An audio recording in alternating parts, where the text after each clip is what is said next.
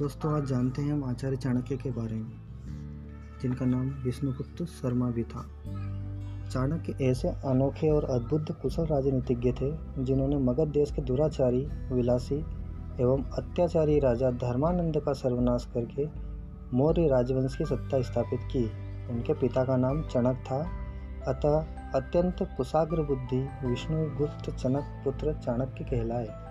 कुटिल राजनीति विशारद होने के कारण इन्हें कौटिल्य नाम से भी संबोधित किया गया। चाणक्य चंद्रगुप्त मौर्य के महामंत्री, गुरु हितेशी और राज्य के संस्थापक संरक्षक थे। चंद्रगुप्त को राज सिंहासन पर बैठने का कार्य इन्हीं के बुद्धि कौशल का परिणाम था। आचार्य चाणक्य तक्षशिला विश्वविद्यालय के आचार्य थे। अपने कर्तव्य का पालन करते हुए इन्होंने देश काल की राजनीति पर भी पूरी दृष्टि रखी। उनका एक सपना था। पूरे भारत को एक सशक्त शक्ति के रूप में संगठित करना। आचार्य चाणक्य मगध के प्रधानमंत्री होकर भी सादगी भरा जीवन व्यतीत करते थे। इनका निवास स्थान नगर से बाहर पर्णकुटी थी। चीन के प्रसिद्ध ऐतिहासिक यात्री फायान ने कहा था, इतने बड़े देश का प्रधानमंत्री ऐसी साधारण झोपड़ी में रहता है? तब चाणक्य का उत्तर था, जहाँ का प्रधानमंत्री साधारण झोपड़ी में रहता है, वहाँ के निवासी भव्य भवनों में निवास करते हैं और जिस देश का प्रधानमंत्री राजमहलों में रहता है, वहाँ की सामान्य जनता झोपड़ियों में रहती है। चाणक्य के विषय में कहा जाता है कि वह कुरूप चेहरे वाला काले रंग का अति क्रुद्ध स्वभाव वाला ब्राह्मण था। चाणक्य ने राजनीति, कूटनीति, अर्थनीति आदि से लेकर व्यक्तिगत जीवन की व्यवहारिकता, मित्र, शत्रुभेद और नारी के विषय में जो कुछ लिखा है, वह सदा सदैव प्रेरणा और ज्ञान का भंडार बना रहेगा। तो आज चाणक्य जी के बारे में इतना ही। अगले एपिसोड में हम चाणक्य के बारे में और कुछ आपसे डिस्कस करेंगे। तब तक के लिए बने रहिए आप हमारे चैनल पे। धन्यवाद।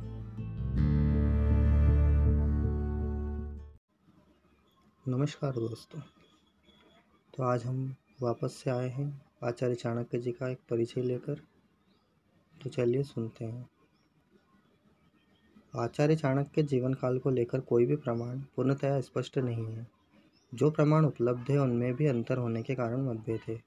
ज्ञात प्रमाणों के आधार पर सम्राट चंद्रगुप्त का शासनकाल ईसा से 325 वर्ष पूर्व का था।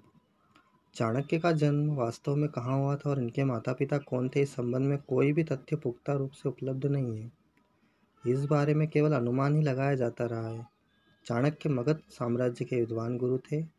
और अपना एक गुरुकुल चलाया करते थे, जहाँ पर वह अपने राज्यों के बालकों के अतिरिक्त अन्य समीपवर्ती राज्यों के राजकुल के बालकों को शिक्षा प्रदान किया करते थे। चाणक्य का आदर सम्मान मगध में ही वर्ण इसके अतिरिक्त दूसरे राज्यों में भी किया जाता था। चाणक्य द्वारा चंद्रगुप्त को मगध का सम्राट बनने के विषय में कई कथाएँ प्रचलित हैं। इनमें से हम एक दो कथाओं द्वारा चाणक्य का जीवन चरित्र स्पष्ट कर रहे हैं। जैसा कि कहा जाता है कि उस समय का मगध राजा महानंद एक विलासी, अत्याचारी और घमंडी राजा था। वह रात दिन राज कार्य छोड़ सुरा सुंदरी के भोग में रमा रहता था। उसका अपने कर्मचारी पर कोई प्रभाव नहीं था। वह प्रजा के साथ लूटपा, लूटमार एवं अत्याचार किया करते थे, जिससे राज्य की प्रजा बहुत त्रस्त थी, किंतु राजा का विद्रोह करने की उनकी सामर्थ्य नहीं थी। एक दिन चाणक्य किसी कार्यवश राज दरबार में गए। उस समय महानंद नशे में चूर राज नृत्य देखने में मग्न था। उसने तथा उसके मंत्रियों ने चाणक्य की कुरूपता और उनके काले रंग को लेकर उनका उपहास उड़ाना शुरू कर दिया। यह देखकर चाणक्य अत्यधिक क्रोधित हो उठे। क्रोध में आकर उन्होंने भरे दरबार में अपनी चोटी खोल दी और शपथ लेकर कहा कि अब यह चोटी मैं तभी बांधूँगा जब मगध सम्राट का अंत कर महानंद के रक्त से अपनी चुटिया को धो लूँगा। चाणक्य की इन बातों को सुनकर राज दरबार में सन्नाटा छा गया। महानंद चाहे कितना भी बड़ा अत्याचारी था, परंतु वह एक विद्वान ब्राह्मण को दंड देने का साहस नहीं कर सकता था। चाणक्य राज दरबार से लौट आए। उन्होंने वापस आकर अपना गुरुकुल बंद कर दिया और अपनी प्रतिज्ञा पूर्ण करने हेतु तो उसका साधन तलाशने निकल गए। एक अन्य कथा इस प्रकार से है कि मगध नरेश महानंद का महामंत्री विक्टार था, जिसके माता पिता तथा अन्य परिजनों को नंद ने बंदी गृह में भूख प्यास से तड़पा तड़पा कर बेरहमी से मारा था। विक्टार अपने माता पिता तथा परिजनों की मौत का प्रतिशोध लेना चाहता था। इसलिए वह नंद की चाटुकारी करके महामंत्री बन बैठा। प्रतिशोध की अग्नि उसके मन में धधक रही थी, परंतु विक्टार शांत, खामोश पर प्रतिदिन प्रतिशोध में जल रहा था। वह विवश था, कोई सहारा ना मिल रहा था। एक दिन नंद ने अपने पिता के श्राद्ध के लिए योग्य ब्राह्मण लाने का दायित्व विक्टार को सौंप दिया। विक्टार ब्राह्मण की खोज करता हुआ दूर निकल गया। जहाँ चाणक्य पेड़ों की जड़ में मट्ठा डाल रहे थे। उन्हें ऐसा देखकर विक्टार की उत्सुकता जागी तो उसने उन्हें प्रणाम करके पूछा, श्रीमान, आप यह क्या कर रहे हैं? तब चाणक्य ने उसे बताया कि मेरे पाँव में कांटा चुभ गया था। इनको ख़त्म करने के लिए इनकी जड़ों में मट्ठा डालकर इनका अंत कर देना चाहता हूँ। मैं इनके संपूर्ण वंश का ही अंत कर देना चाहता हूँ। यह सुनकर विक्टार की आँखों में चमक आ गई। उसे लगा कि यह ब्राह्मण ही में तेरे उद्देश्य को पूर्ण कर सकता है। उसे मंजिल मिल गई और तलाश खत्म हुई। विक्टार ने उन्हें नंद के यहाँ श्राद्ध के आयोजन की बात बताई और उसे वहाँ चलने को राज़ी कर लिया। जब श्राद्ध वाले दिन वह चाणक्य को लेकर नंद के समक्ष पहुँचा तो नंद ने चाणक्य का रंग और कुरूपता देखकर उनका अपमान किया। भरी सभा में अपना घोर अपमान देखकर चाणक्य वहाँ से उठकर चला आया। ये प्रतिज्ञा की कि मैं नंद वंश का नाश करके रहूँगा। यह तब विक्तार ने चाणक्य का साथ निभाने का वादा किया और फिर दोनों मिलकर नंद के विरुद्ध षड्यंत्र करने लगे। चाणक्य अतन कुटिल राजनीतिज्ञ था। नंद साम्राज्य से निष्कातिक नंद के ही एक परिजन चंद्रगुप्त से उसने मित्रता कर ली। चंद्रगुप्त नंद की सेना में एक सैनिक था। कहते हैं कि वह नंद के दासी पुत्रों में से एक था। किंतु इस बात के भी कोई प्रमाण उपलब्ध नहीं है। चाणक्य की भांति ही चंद्रगुप्त का वंश परिचय आज भी अंधकार में है। इनके वंशों के संबंध में जो कुछ भी कहा जाता है, वह केवल अस्पष्ट प्रमाणों के आधार पर ही कहा जा रहा है। चंद्रगुप्त को भी नंद के अपमान करके निकाला था। चंद्रगुप्त और चाणक्य दोनों ही अपमान के अग्नि में जल रहे थे। एक दिन चाणक्य ने चंद्रगुप्त व प्रजा पर अत्याचार करे सैनिकों को लड़ते देखा। उसने बहादुरी से उन सैनिकों से लड़ाई कर कईयों को मार डाला। शेष अपनी जान बचाकर भाग गए। यह सब देखने के बाद चंद्रगुप्त चाणक्य अपने काम का लगा। तो उन्होंने उसे बुलाकर अपनी बात सामने रखी। तो चंद्रगुप्त आश्चर्यचकित होकर यह सोचने लगा कि देखने में तो यह ब्राह्मण पागल तो नहीं लगता। यह किस बात के बूते पर उसे महानंद के सिंहासन पर बैठने की बात कर रहा है? अंततः चंद्रगुप्त ने चाणक्य को अपना गुरु बना लिया। इसके पश्चात चाणक्य ने उसे सैन्य शिक्षा, राजनीति, नीति शिक्षा आदि देने का भार संभाला। चाणक्य ने अपनी नीति से नंद की सेना में विद्रोह की भावना भर दी। एक दिन मौका पाकर मुट्ठी भर सैनिकों के साथ चंद्रगुप्त ने नंदी के राज्य पर आक्रमण कर दिया। देखते ही देखते चंद्रगुप्त ने राजमहल पर अधिकार कर लिया। नंद को बंदी बनाकर चाणक्य के सामने लाया गया।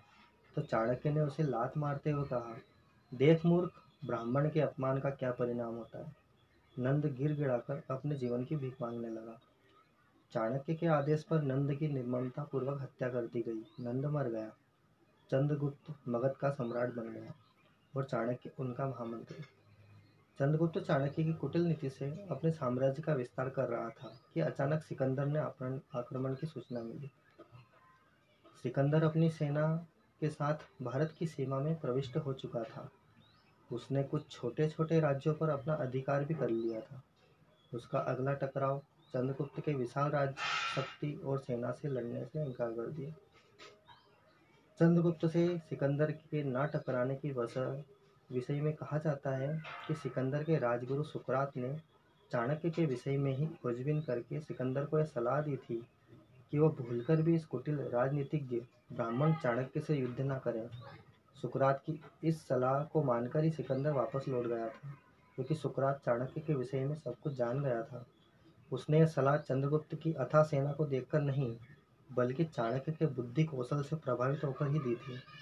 चंद्रगुप्त का शासन दिनों दिन बढ़ता ही गया। वह अत्यंत प्रतापी राजा के रूप में विख्यात हो गया। इसके पीछे चाणक्य का ही हाथ था। सारी राज व्यवस्था और प्रसिद्धि का आधार चाणक्य था। चंद्रगुप्त को अपने इस गुरु चाणक्य का पूर्ण विश्वास था। वह कोई भी कार्य चाणक्य से सलाह लिए बगैर नहीं करता था। मगध साम्राज्य की सबसे बड़ी वास्तविक शक्ति चाणक्य ही थे।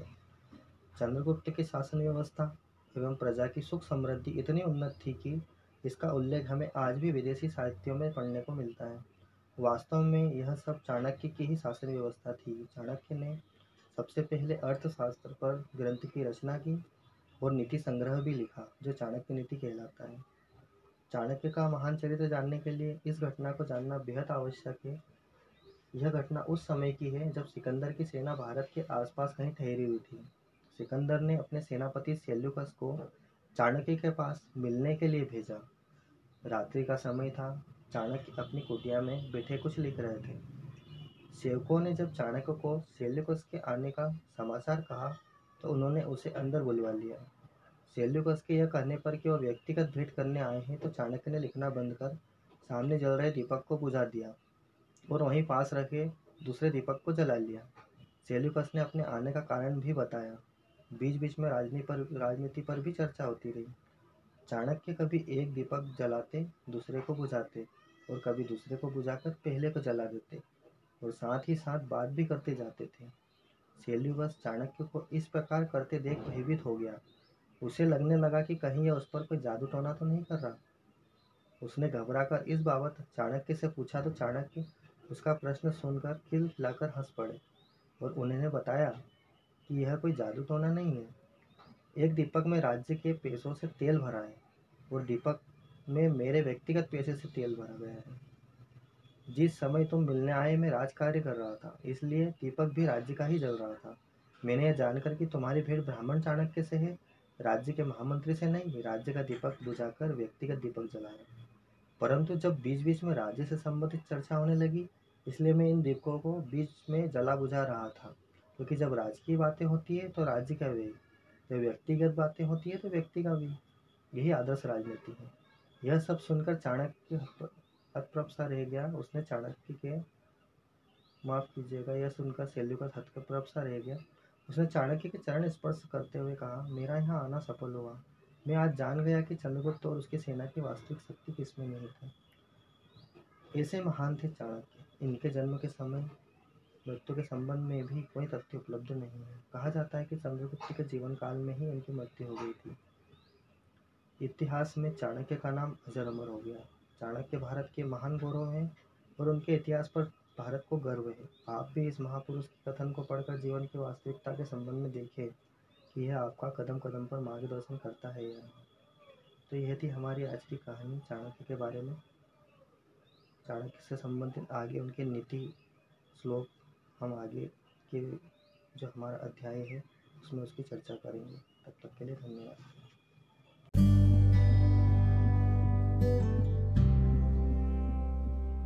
नमस्कार दोस्तों।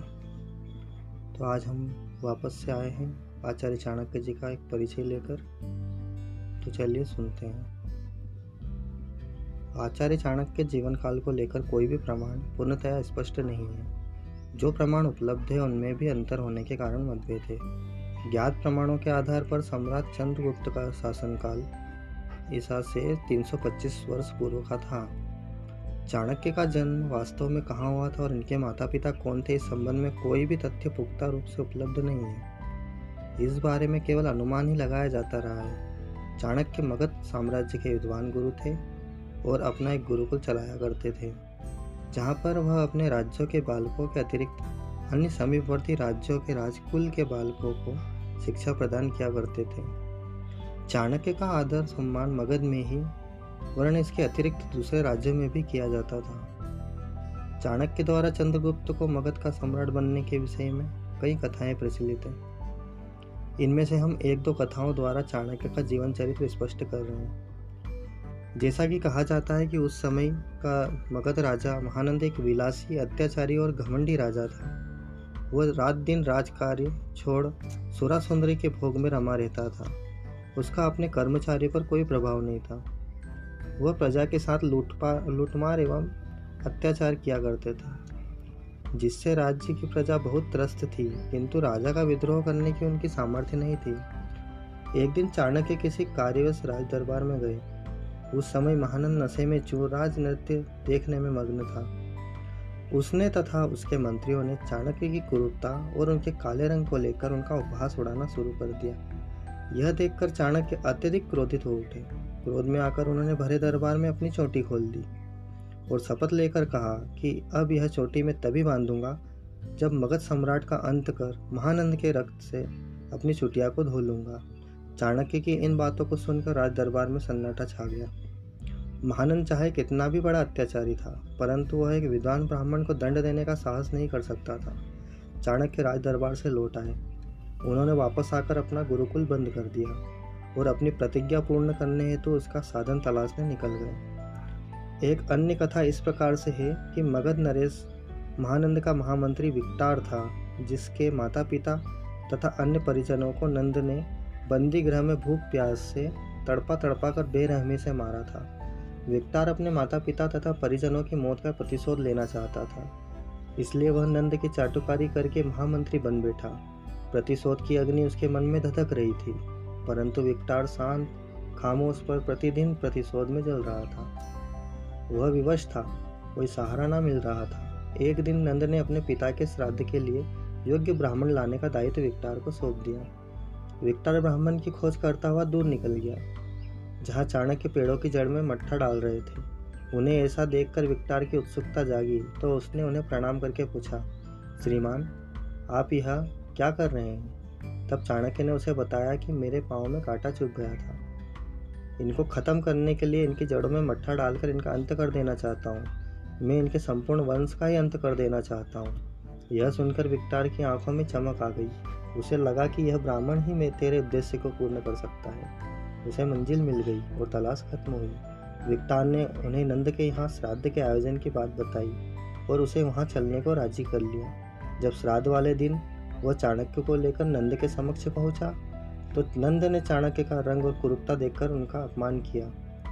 भरी सभा में अपना घोर अपमान देखकर चाणक्य वहाँ से उठकर चला आया। यह प्रतिज्ञा की कि मैं नंद वंश का नाश करके रहूँगा। यह तब विक्तार ने चाणक्य का साथ निभाने का वादा किया और फिर दोनों मिलकर नंद के विरुद्ध षड्यंत्र करने लगे। चाणक्य अतन कुटिल राजनीतिज्ञ था। नंद साम्राज्य से निष्कातिक नंद के ही एक परिजन चंद्रगुप्त से उसने मित्रता कर ली। चंद्रगुप्त नंद की सेना में एक सैनिक था। कहते हैं कि वह नंद के दासी पुत्रों में से एक था। किंतु इस बात के भी कोई प्रमाण उपलब्ध नहीं है। चाणक्य की भांति ही चंद्रगुप्त का वंश परिचय आज भी अंधकार में है। इनके वंशों के संबंध में जो कुछ भी कहा जाता है, वह केवल अस्पष्ट प्रमाणों के आधार पर ही कहा जा रहा है। चंद्रगुप्त को भी नंद के अपमान करके निकाला था। चंद्रगुप्त और चाणक्य दोनों ही अपमान की अग्नि में जल रहे थे। एक दिन चाणक्य ने चंद्रगुप्त व प्रजा पर अत्याचार करे सैनिकों को लड़ते देखा। उसने बहादुरी से उन सैनिकों से लड़ाई कर कईयों को मार डाला। शेष अपनी जान बचाकर भाग गए।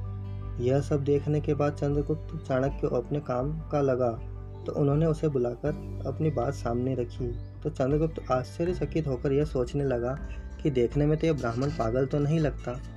यह किस बात के बूते पर उसे महानंद के सिंहासन पर बैठने की बात कर रहा है? अंततः चंद्रगुप्त ने चाणक्य को अपना गुरु बना लिया। इसके पश्चात चाणक्य ने उसे सैन्य शिक्षा, राजनीति, नीति शिक्षा आदि देने का भार संभाला। चाणक्य ने अपनी नीति से नंद की सेना में विद्रोह की भावना भर दी। एक दिन मौका पाकर मुट्ठी भर सैनिकों के साथ चंद्रगुप्त ने नंदी के राज्य पर आक्रमण कर दिया। देखते ही देखते चंद्रगुप्त ने राजमहल पर अधिकार कर लिया। नंद को बंदी बनाकर चाणक्य के सामने लाया गया। तो चाणक्य ने उसे लात मारते हुए कहा, देख मूर्ख, ब्राह्मण के अपमान का क्या परिणाम होता है? नंद गिर गिड़ाकर अपने जीवन की भीख मांगने लगा। चाणक्य के आदेश पर नंद की निर्ममता पूर्वक हत्या कर दी गई। नंद मर गया। चंद्रगुप्त मगध का सम्राट बन गया और चाणक्य उनका महामंत्री चंद्रगुप्त चाणक्य की कुटिल नीति से अपने साम्राज्य का विस्तार कर रहा था कि अचानक सिकंदर ने आक्रमण की सूचना मिली। सिकंदर अपनी सेना के साथ भारत की सीमा में प्रविष्ट हो चुका था। उसने कुछ छोटे छोटे राज्यों पर अपना अधिकार भी कर लिया था। उसका अगला टकराव चंद्रगुप्त के विशाल राज्य शक्ति और सेना से लड़ने से इनकार कर दिया। चंद्रगुप्त से सिकंदर के ना टकराने की वजह विषय में कहा जाता है कि सिकंदर के राजगुरु सुकरात ने चाणक्य के विषय में ही खोजबीन करके सिकंदर को यह सलाह दी थी कि वह भूलकर भी इस कुटिल राजनीतिज्ञ ब्राह्मण चाणक्य से युद्ध न करें।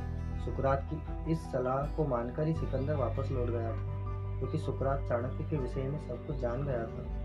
उसने यह सलाह चंद्रगुप्त की अथा सेना को देखकर नहीं बल्कि चाणक्य के बुद्धि कौशल से प्रभावित होकर ही दी थी चंद्रगुप्त का शासन दिनों दिन बढ़ता ही गया। वह अत्यंत प्रतापी राजा के रूप में विख्यात हो गया। इसके पीछे चाणक्य का ही हाथ था। सारी राज व्यवस्था और प्रसिद्धि का आधार चाणक्य था। चंद्रगुप्त को अपने इस गुरु चाणक्य का पूर्ण विश्वास था।